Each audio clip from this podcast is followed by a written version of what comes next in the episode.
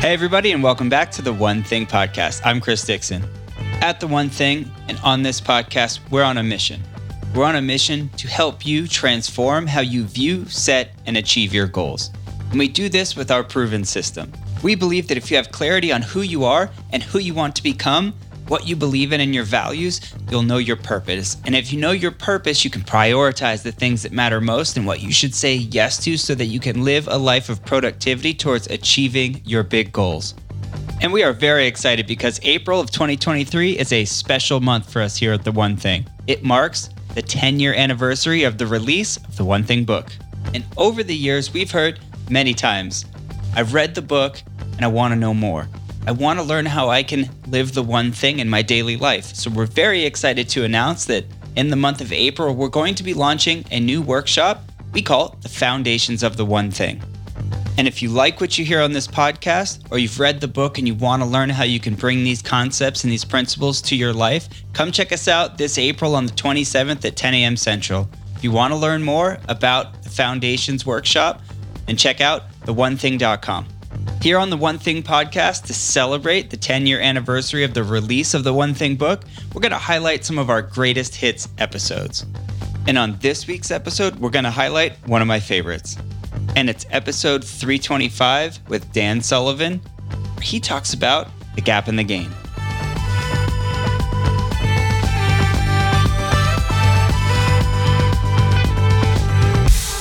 Dan, I'm excited to have this conversation. Right off the bat, how would you describe what is the gap and what is the gain?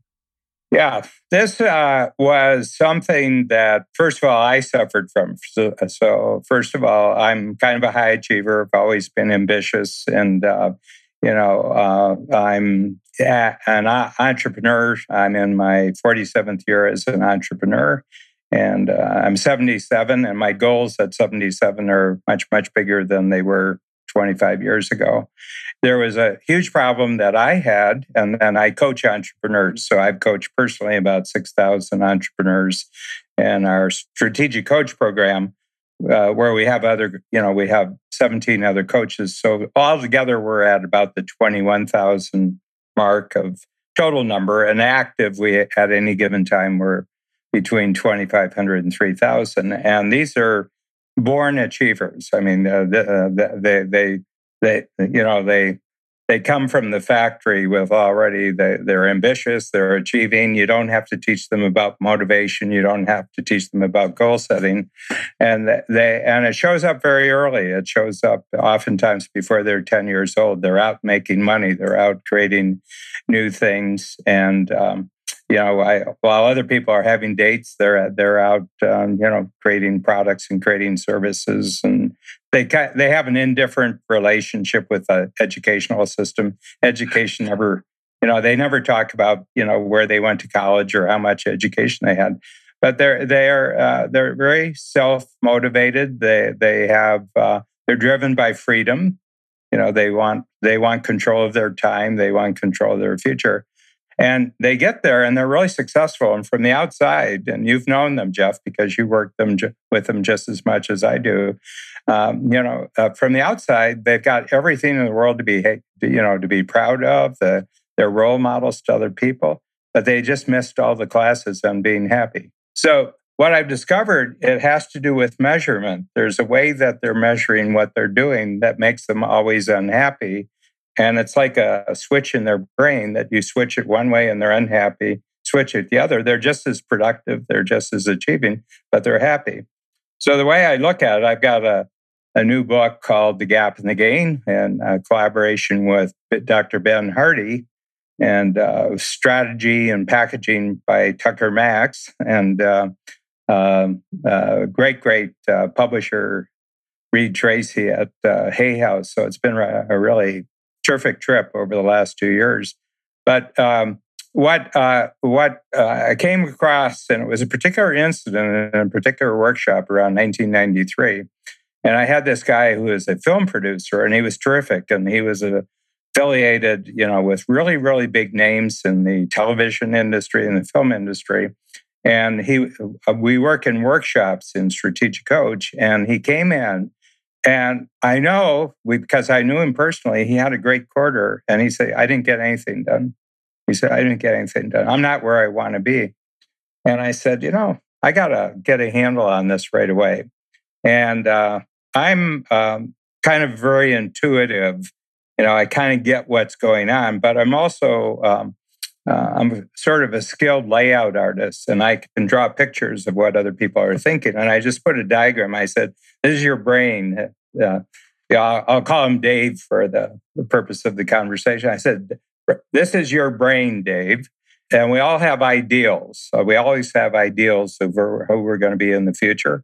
And I said, so you have an ideal of who you want to be and what you want to be.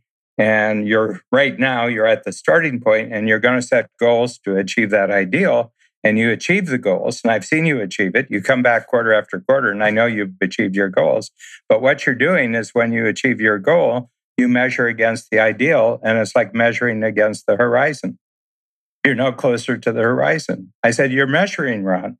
So then I went over to the other side. So there's the there's Mr. Potato Head in the middle diagram, and then over to the right hand, there's an ideal, and there's a starting point, and there's an achievement.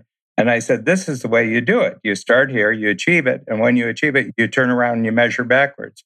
I said, happiness is only created by measuring progress backwards. You cannot measure progress forwards.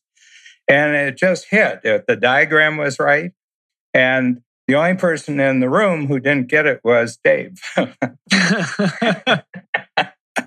you know, it was just one of those instant hits. Like I create a lot of thinking tools, and you know, some of them are good for a quarter, and some of them are good, but this one just hit.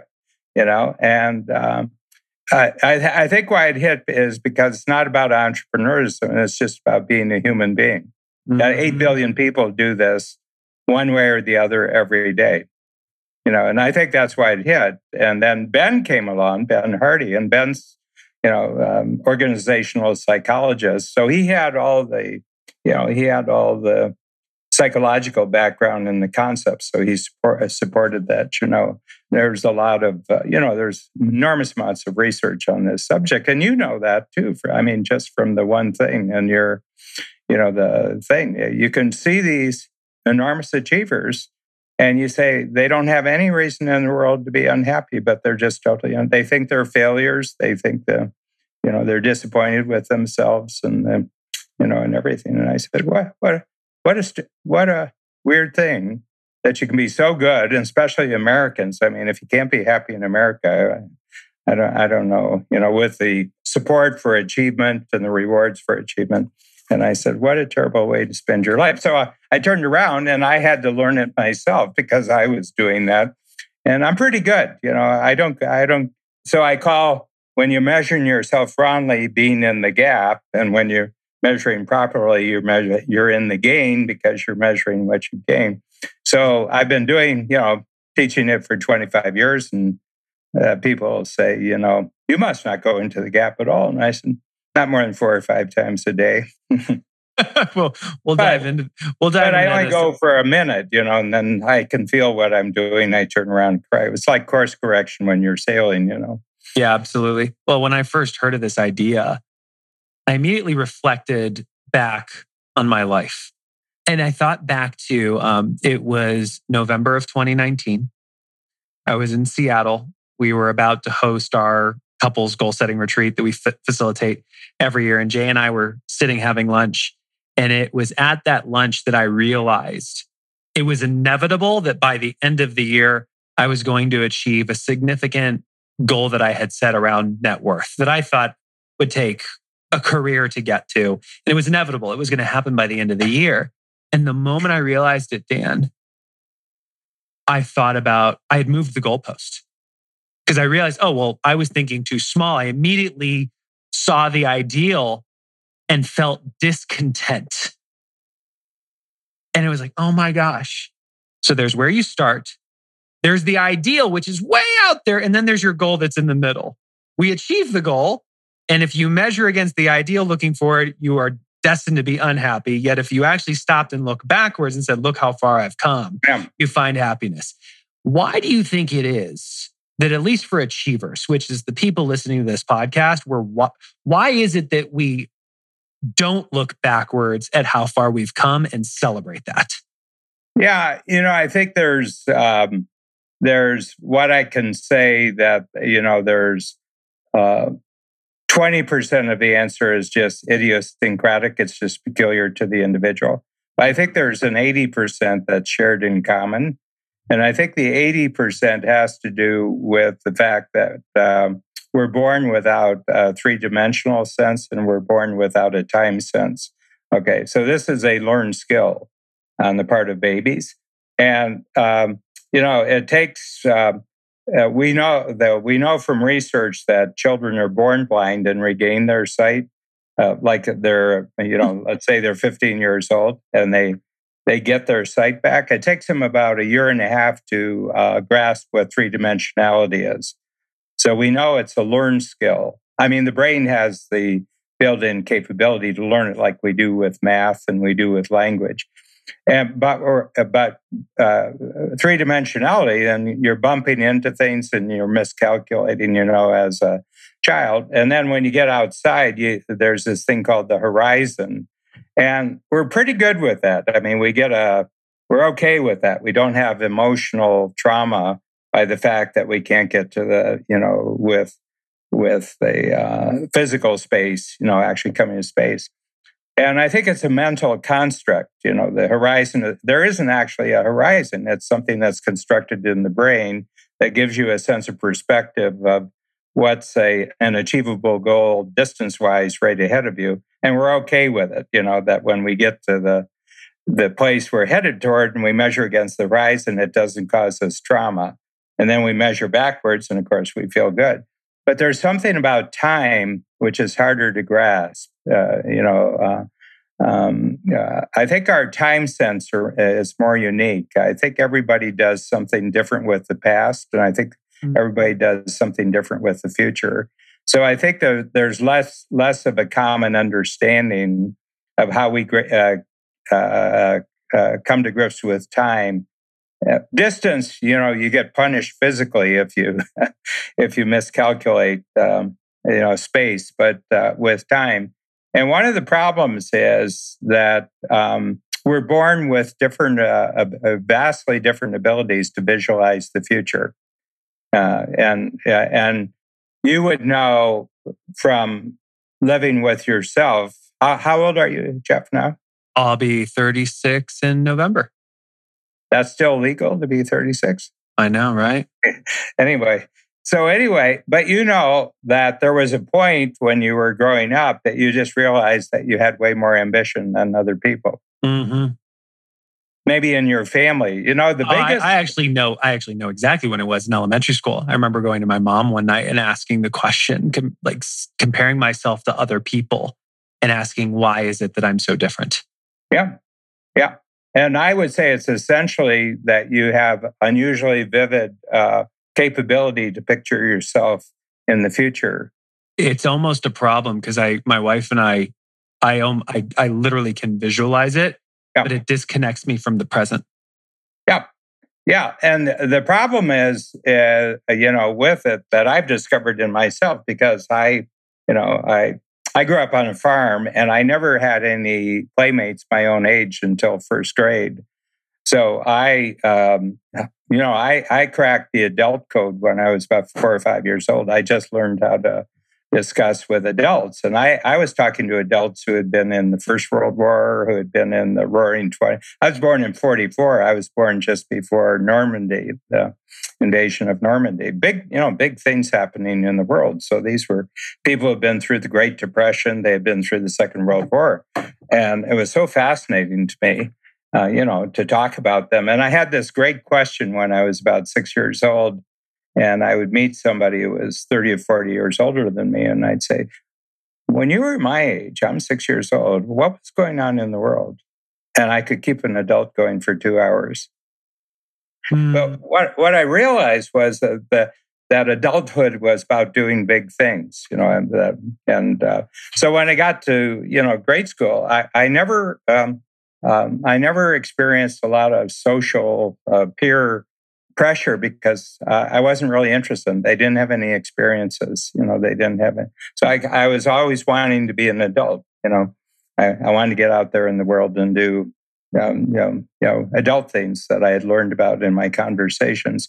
But the big thing is that uh, it makes you very non-understandable to other people.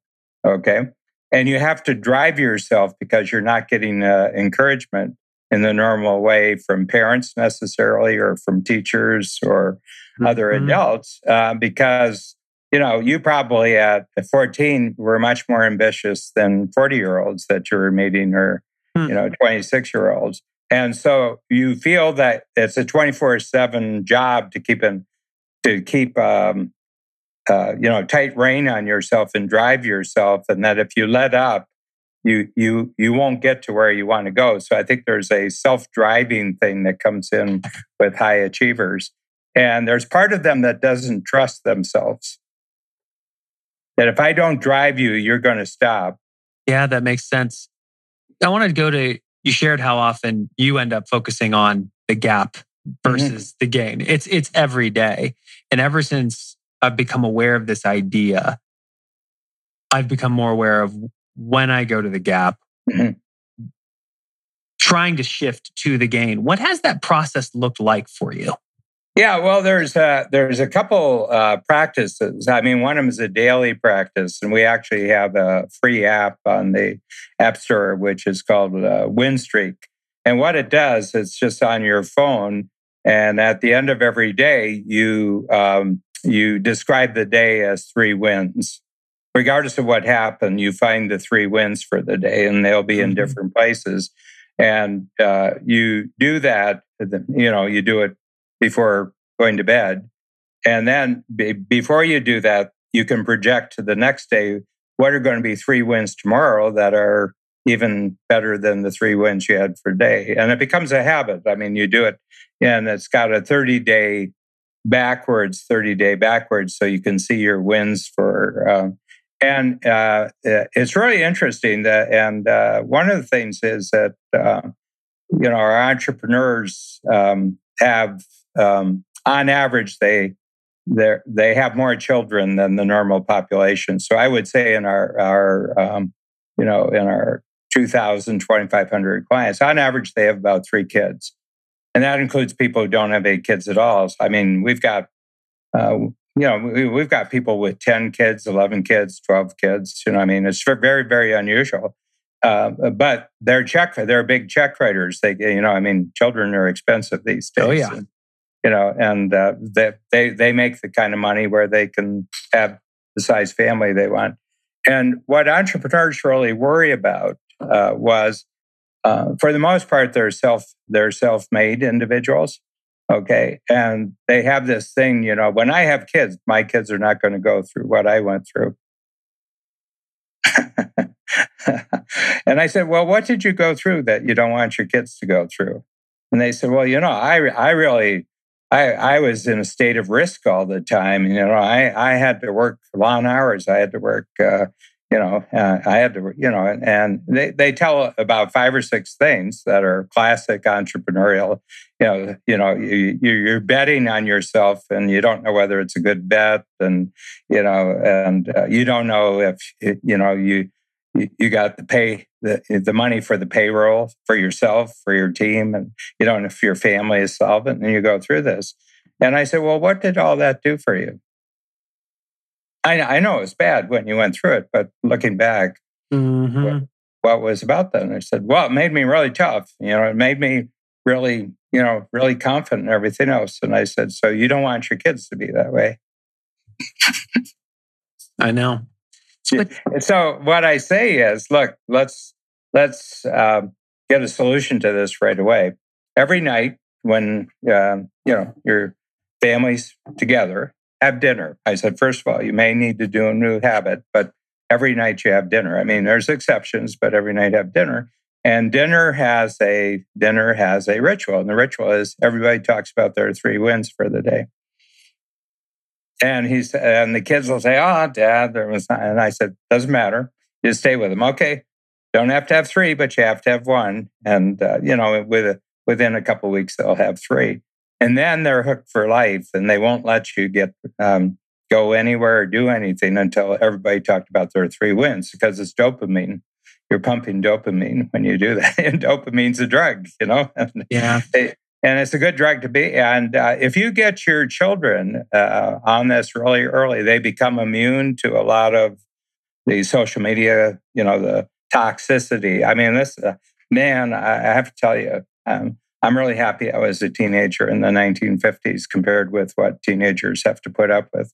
And it's all self comparison stuff. It's idealistic, uh, you know, fantasy, uh, you know, and I, I think it's devastatingly hard uh, to uh, maintain a real sense of confidence when you have all this visual comparisons, you know, and, mm-hmm. and the stuff, yeah, and it's not real. You know, this is made up stuff that they're projecting and everything. So I think this is a life skill that's, uh, you know, I think from now on in the world we live in, I think this is a fundamental life skill. Yeah. Just how you measure, how do you, how do you, how do you create happiness out of your your daily progress? I, th- I think it's a fundamental life skill. Eating healthy is an investment. It's an investment in yourself, but it also often requires an investment of your time. But good news is, Factor has delicious, ready to eat meals that are ever fresh and never frozen. They're chef created, dietitian approved, and ready to eat in just two minutes. With Factor, you can choose from a weekly menu of up to 35 options, including popular things like Calorie Smart or Keto Direction or Protein Plus or Vegan and Veggie. Also, discover 60 more add ons every week, like Breakfast on the Go, lunch snacks, beverages to help you stay fueled, feel good all day. And we know our listeners here at The One Thing are focused on health and health goals. That's why we choose to partner with Factor. And if you visit factormeals.com slash 150 and use code 150, you can get 50% off your first month plus 20% off your next month. Again, that's factormeals.com slash ONE50 and use code ONE50 to get 50% off your first month plus 20% off your next month.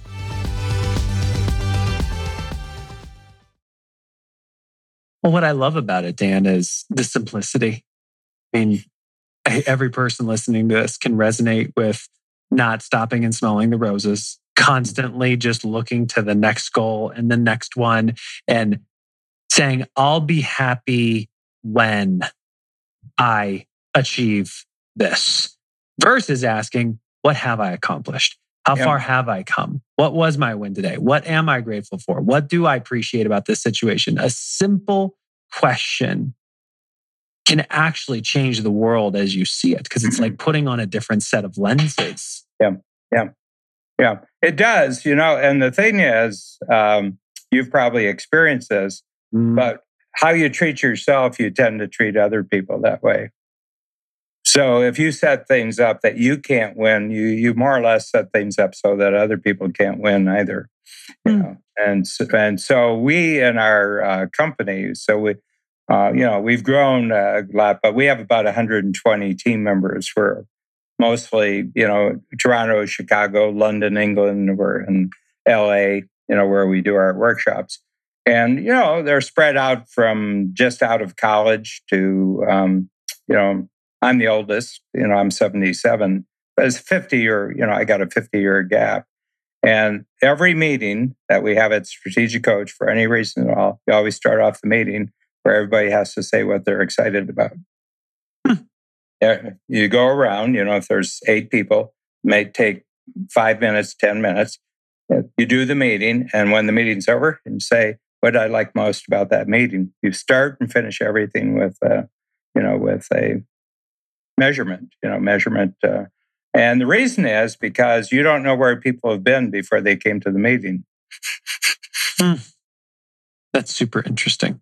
Yeah, and it just keeps uh, just keeps everybody kind of grounded and kind of positive, and you know, and um, everything. And it's been especially important because we've been virtual now for 19 months. You know, so we're you know it'll be January because there different jurisdictions have different rules. You know, Right. And so um, Canada is really, really buttoned down. It's really locked down. But, uh, you know, but, you know, but you have to keep the, yeah, I mean, the number one job of an entrepreneur is keep everybody's confidence up. You know, that's really, hmm.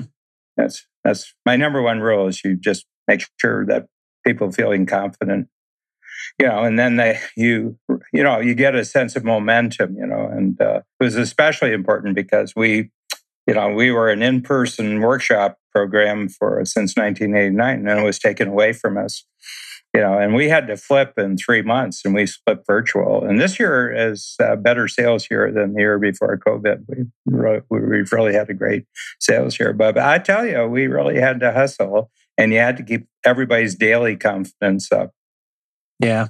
Well, let's let's talk about people. You have another book called Who Not How. Who Not How, which, yeah. Which um, I've read and really enjoy because my very first day on the job, November 1st, 2015. Oh. Gary was hosting a mastermind for some of the top agents within Keller Williams. And he gets on this document camera and just starts doodling. And he draws two org charts one on the left, a CEO five direct reports and writes the number six at the bottom, six people. Then he draws a line down the middle. On the right, CEO, five people, but then those five people have five people. And he just, he writes 200,000 below it. He was drawing out Keller Williams. And he asked, what's the difference that made the difference between these two organizations? And all these people shared these ideas, and he just drew a box around the five people that reported to the CEO on the 200,000 org chart. And he said, it's who you're missing. Anytime in your life you're hitting a ceiling of achievement, you're missing a person. Mm-hmm. If you can master finding that person and bringing them into your world, you'll be extraordinarily successful. And this has been something that you've been teaching for a very long time. Mm-hmm. So walk us through the idea. Yeah. well, uh, just a little life experience. I had a friend in 1980 who was elected to the Canadian Parliament. So the uh, Canadian government works a bit like the British government. It's parliamentary, so you have prime minister, and you don't actually elect the prime minister. You elect your, you know, your local guy, and then mm-hmm. whoever's got the most local seats becomes the prime minister. So, and he wasn't even from the party that I'm uh, serial. You know, I, uh, you know, I, I don't vote for the party, but he was my friend, and I helped him. I've I've I've, I've got pretty good um, uh, political campaign skills. I'm a good writer. I'm pretty good strategist and everything. So I've been. I got a client who's running for the Senate in North Carolina uh, next November, and he's been in the program for 12 years. So I, I showed him how to get into Congress. He won his congressional seat uh, twice, and then he was unopposed his third time because he was really good. Now he's running for the Senate, so I'm pretty used to it. Never want to do it myself, but I, hmm. I like. Uh, it's interesting. You meet all sorts of interesting people in politics that you wouldn't ordinarily meet, and it's interesting. And it's kind of entrepreneurial. You know, it's win or lose. It's uh, really. Yeah. Uh, and uh, so anyway, but he uh, got up there and uh, he got immediately a position to do a new report for the Canadian government investigating all the improvements that could be made with disabled and handicapped people. And this was a one of those UN, uh, you know, UN Year of the Handicapped and Disabled. So every country did it. And uh, so um, I suggested that um, he treat it like People magazine and that we interview uh, in the report and we have photographs and, and you just interview people in such a way that the photographs don't show their disability. You just have their words and you see that they're completely normal in terms of how they think and how they talk. They've just got this, you know, limitation and they have this restriction. Okay, and it was a huge success. It's actually the the significantly the most successful parliamentary report in terms of what actually happened out of it in the history of Canada. And it was so successful that they banned anybody else doing it the way we did. you know, oh, huh, you, you create an interesting report and, you know, we're obligated to it. We don't want to do that, you know so anyway, long story short, but as I was doing it, and I went across the country and I interviewed 40 different situations. In some cases, you couldn't interview the person, you know, was mentally disabled, and you'd interview their parents or autistic parents, autistic uh, children. But I was I was thinking as I was fine, I said, you know, um, these people are just disabled and handicapped in a more obvious way. But I said, there's all sorts of things if you put me in certain work situations, having to do certain uh, activities, I, be, I would be just as disabled as they would be. Okay, so I came up with a concept out of that. Didn't put it right into my coaching, but it was that everybody's born with a unique ability. Okay, and it's it, it can consist of not more than about three activities that are sort of stacked. And uh, when you do this, uh, Jeff, uh, you're in your sweet zone. And there's no work to this whatsoever. It just comes naturally. You're just great at it. And, um, yeah, you know, and it's energizing to you when you do it. And uh, it seems it seems almost like magic to other people that you can just do this and everything else. But um, the way the educational system is constructed, you can uh, not take it seriously. You cannot take it seriously because the educational system tries to make everybody well rounded. You have to be, you have to do good, you know, for your SATs and get into college. You know, you have to do this and this and this.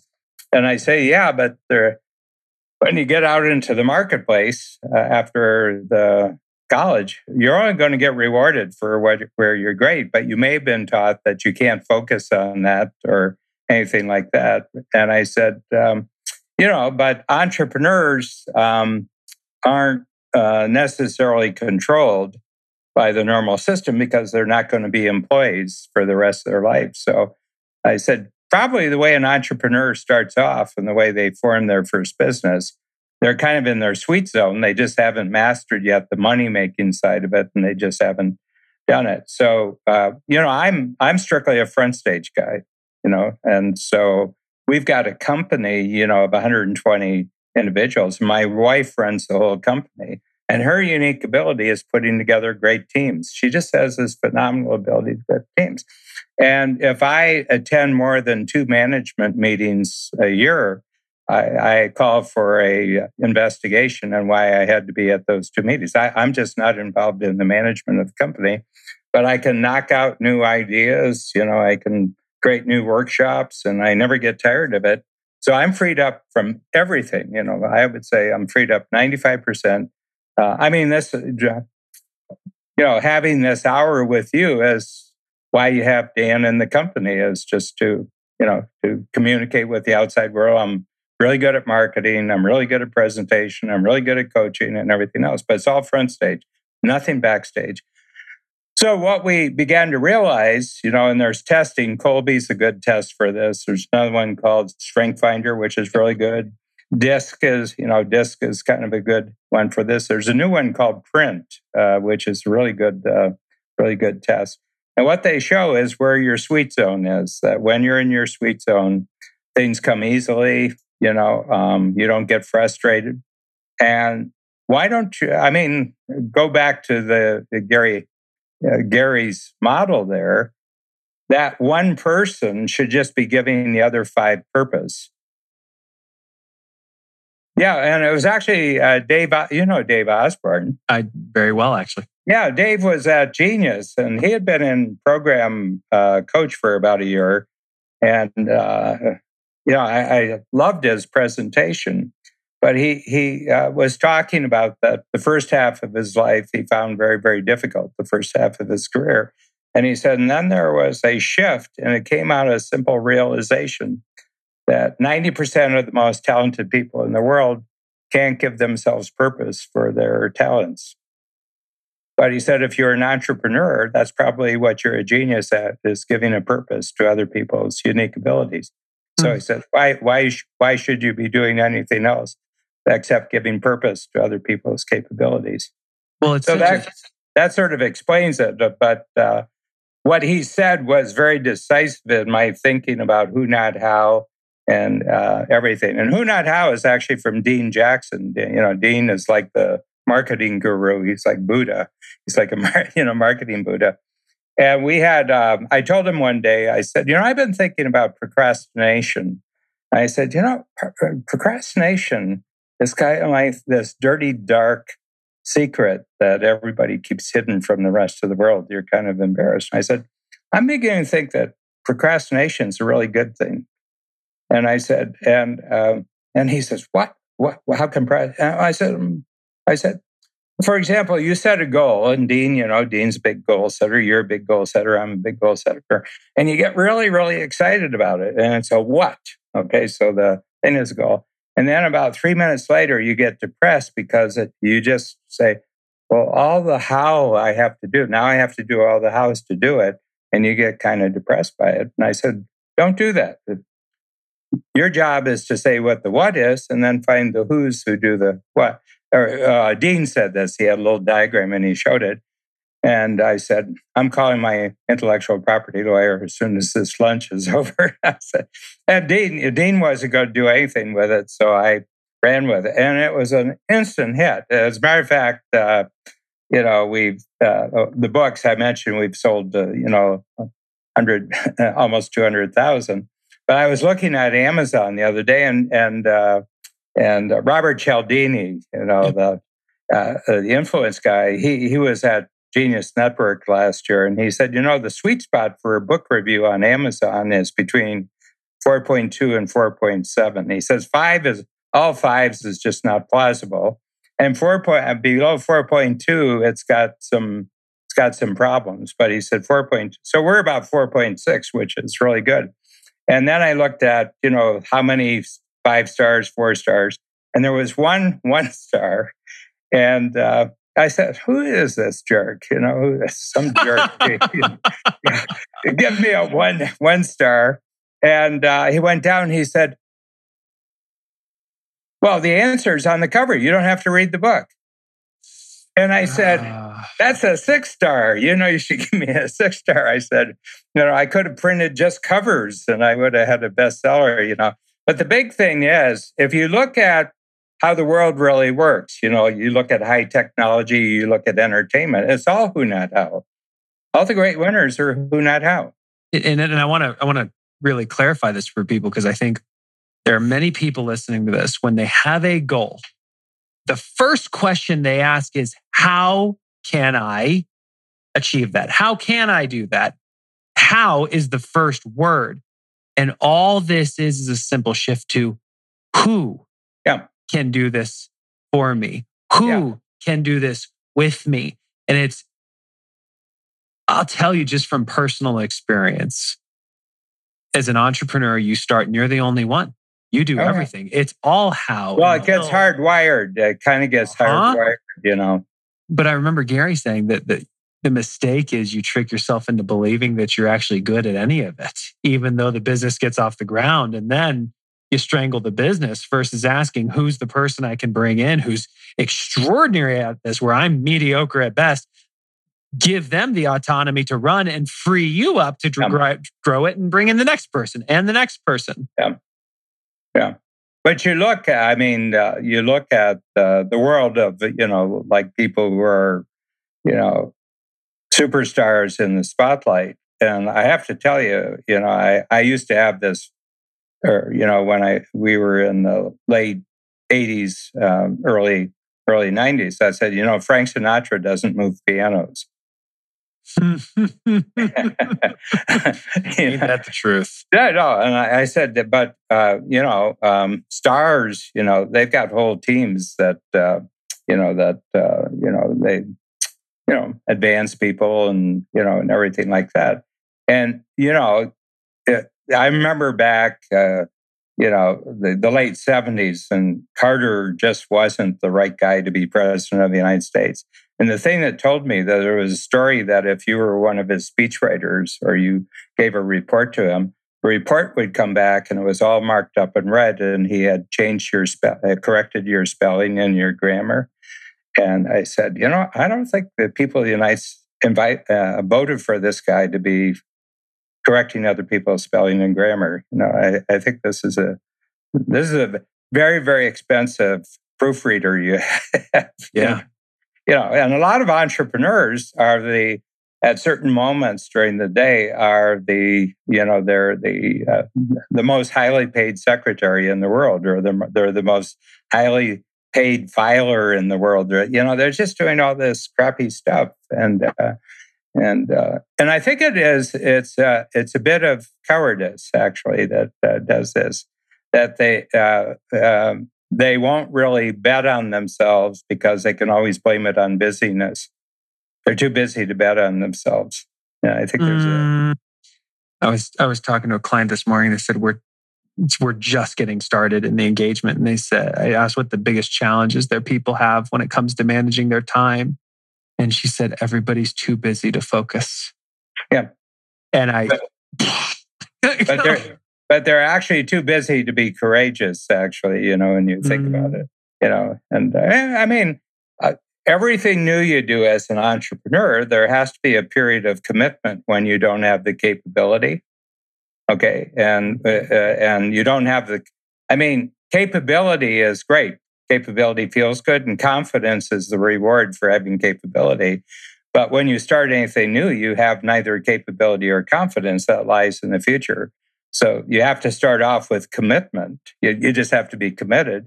And then there's a period, it can be long or it can be short, where you just have to be courageous. Okay. And uh, people say, well, what's the difference between courage and confidence? Courage and confidence. I said, uh, confidence feels really good. courage doesn't feel good. That's why they call it courage, you know. And the thing is, but you can keep yourself busy so that you don't have to commit and be in a period of courage. You know, and everybody's got the everybody's got their own. Uh, I mean, you know, everybody's uh, you know when you they look at their life they're brave in some area and not so brave in other areas dan i can see how these two ideas of the gap and the gain as well as who not how could actually be synergistic. Do you have an mm-hmm. example of someone you're in relationship with where by living this not only were they able to actually get into their u- unique ability but actually focus more on the gain rather than the gap? Yeah.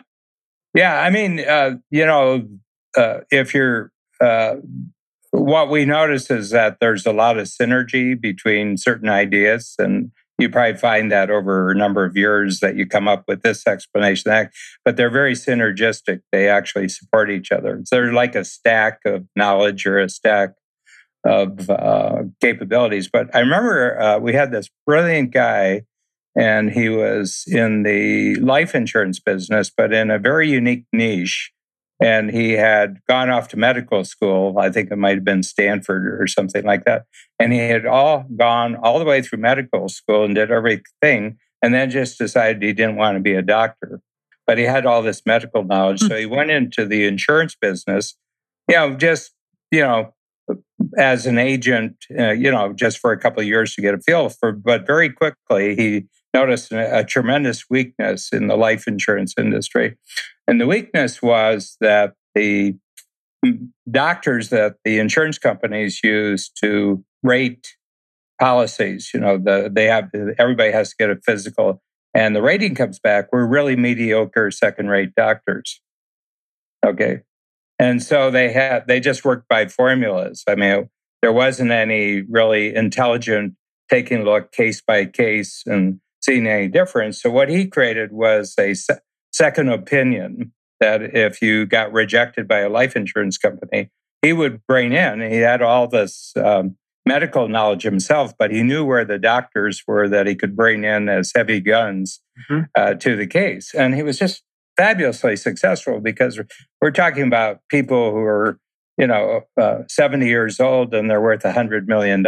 These are not small premium cases, you know, but, you know, they got something that just wouldn't go through the, the robot filter at the insurance company. So he just made an enormous amount of money, you know, because, um, you know, uh, the insurance agent wouldn't get paid and everything else. So he would get 20% of the, you know, his fees were equal to 20% of the agent's fees which were zero before he came into the case.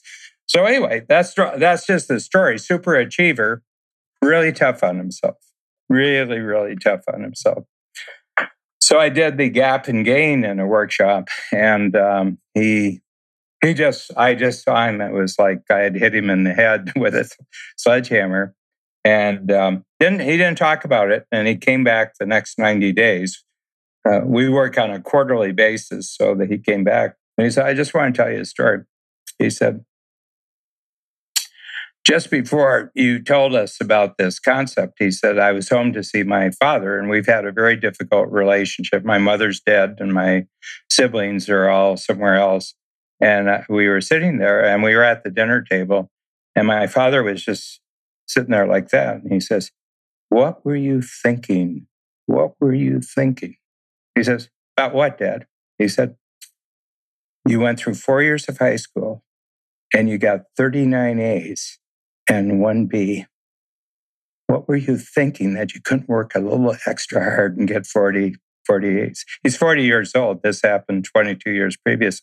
And this is what his dad's been mulling for 22 years why he didn't work harder to get that uh, 40th. And he just sat there. He said, Dad, you know, I've been really successful in, in spite of that B. He says, I graduated from Stanford Medical School. Yeah, but he said, if you just worked harder, I could have told everybody that you're the first student to get 40 A's. So uh, that's just half the story. So it, it wasn't an entirely enjoyable dinner.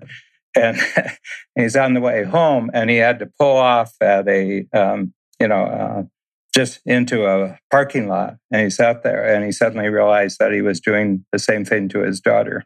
And, you know, as he went on, and, uh, you know, that was one capability that he developed the, the measuring progress backwards. And you could just see he, you know, and he had stories to talk about, you know, uh, addiction and rehab and everything in his life, you know, which were solutions to the pain he was feeling. And uh, then we got into the unique ability thing. And this was before the, um, uh, you know, before who, not how. I'm talking about something that happened 10 right. years ago.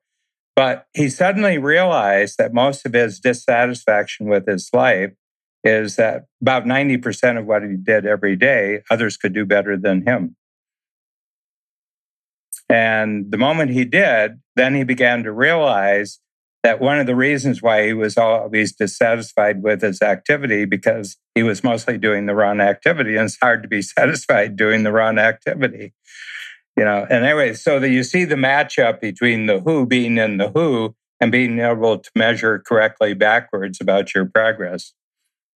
Yeah it makes the world of sense. And and i can only imagine that the moment you're clear not only on what you're destined to do, but it just fills you up. This is what I'm going through right now. I found my who January of this year. The, oh, company's, the company's going to double this year. And I have just gotten so clear on what are the things that I am the best in the company at doing that light me up. It is black and white. It is so clear. And to realize everything else really should not be on my plate. And yep. now it's Jeff. His name's Jeff. Jeff's job to make sure that that all the team is built to take that off my plate so I get to focus on yeah. what I'm actually great at.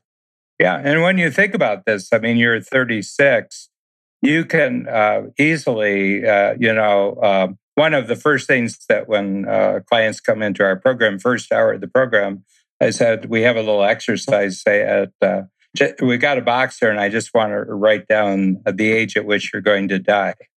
Okay. And everybody does it. You know, people always said people don't know when they're going to die. I've done this with 21,000 people and they all put the number down. So one of them, let's say, that, you know, I say, well, what number did you do? And he said, 85. I said, 85. Let's not talk about 85. Let's talk about 84. It's a year before. It's a year before. How are you physically? Hmm, great shape. Okay, great shape. Mentally, sharp. Um, financially, no no problems. Uh, relationships, great. Um, how you how how you look at the life you've lived so so far? Really proud. Did everything right. I said, okay, you're 84, great shape, phys- mentally sharp, phys- financially well off, great relationships, and you're proud of your life. What do you think the chances are you die at 85? He said, oh no, no, I won't die. Well, how how much longer? And they said, 15, 20 years. I said, which? 15 or 20 makes the difference. They say 20 years. I say, okay, so you've been in the room for an hour and I just bought you 20 years. okay. now, here's the thing about this. I started this in the early 90s and it was a nice thinking process. We just came off a five minute, uh, five day longevity trip with Peter Diamandis and we went to Boston and New York, and we had 30 scientists come in. And this stuff is real. Five years. Well, I, will tell you, Jeff, I started really looking at this about 10 years ago, and I'm 77, but my physical age is 64. Hmm. Okay, I match up with 64 year olds, 70s. But when I started, I was a 69 year old who had a physical age of 70. So I've reversed it six years as I've aged. And that's just doing normal stuff like really great aerobic exercise and lifting exercises and getting eight hours sleep and uh, you know supplements for certain shortcomings and everything like that. The stuff that's coming down the road that we saw in five years, you'll you, everybody will be able to. So I have a goal when I get to 100. I'm my physical age is 50, so oh, chronologically 100. But uh, but the thing that I'm talking, I want to match this up with the gap in the gain. That if you are never happy with um, if you're never happy with your success and uh, you're always doing activities that you hate doing, uh, you want to retire as fast as you can. You know, what I mean, you don't want you don't want to keep being an entrepreneur. You don't want to go on with this misery of never being happy with your success and always being unhappy with the work you're doing. You want to get out of here. You know, but what if um, you're always feeling more and more successful and more ambitious. And not only that, but you just love that you just get to do with it. When do you want to stop the game with that? Never. Never. I mean, there probably is a stop, but uh, don't give death any assistance, you know? Yeah, absolutely. Well, yeah, Dan, so that's, that's another one of our concepts. And this is, this, uh, I have to tell you, I just saw miracles and they're in the you know, third stage clinical trials. There's massive amounts of money. I mean, I'm not talking billions, there's trillions of dollars. This is the number one industry in the world over the next 50 years, you know. And the reason is that uh, given a choice, everybody wants to feel younger and live longer. I love it. Dan, where can people learn more about you as well as the books? Yeah, it's just strategiccoach.com. And, uh, you know, we've got tons of really great um, testimonial stories on it. And, uh, uh, you know, we have a lot of lot of small concept books. There's a lot of I have ten podcast series that I do. So anyway, and uh, I'm busy. I mean, I'm, you know, I'm you know I'm 77 and top of my game. So yeah, and I would say this that I think that the the business that you and I are in is uh, is the number one business in the world uh, in the way that management I think was the number one business for the 20th century. I think coaching is the number one business for the 21st century. Coaching in everything, every conceivable area of life. So the business that both, I mean, this is an unlimited. I mean, people say, you know, you know, you're really getting to be a powerful coaching force in the world and strategic coach. I said, I, I tell you, if I had one I, if I had one hundredth of one percent of the market potential, I said I, we'd be a hundred times bigger right now. This is so big. I said, uh, you know, and uh, and it's what people want. People don't want to be managed. That's why we got 10 million job openings in the United States that can't be filled. Uh, people were too busy to know how bad those jobs were, and then they were, gave them a year to think about, it, and they said, never going back to the, you know, just crappy, crappy bosses, crappy jobs, crappy yeah, environment, crappy one hour commute each way, crappy everything, crappy pay, and everything else. No, no thanks. You yeah. know, so so you know, I mean, I think that uh, in two years, the buyer seat has moved from employers to employees. Thanks for listening to the One Thing podcast. If you're a bold risk taker who wants to dream big and achieve a higher level of success in your life or business, visit theonething.com. There, you'll find information on one on one coaching, our exclusive community membership program, and customized workshops that will help you get your team or organization aligned and rowing in the same direction.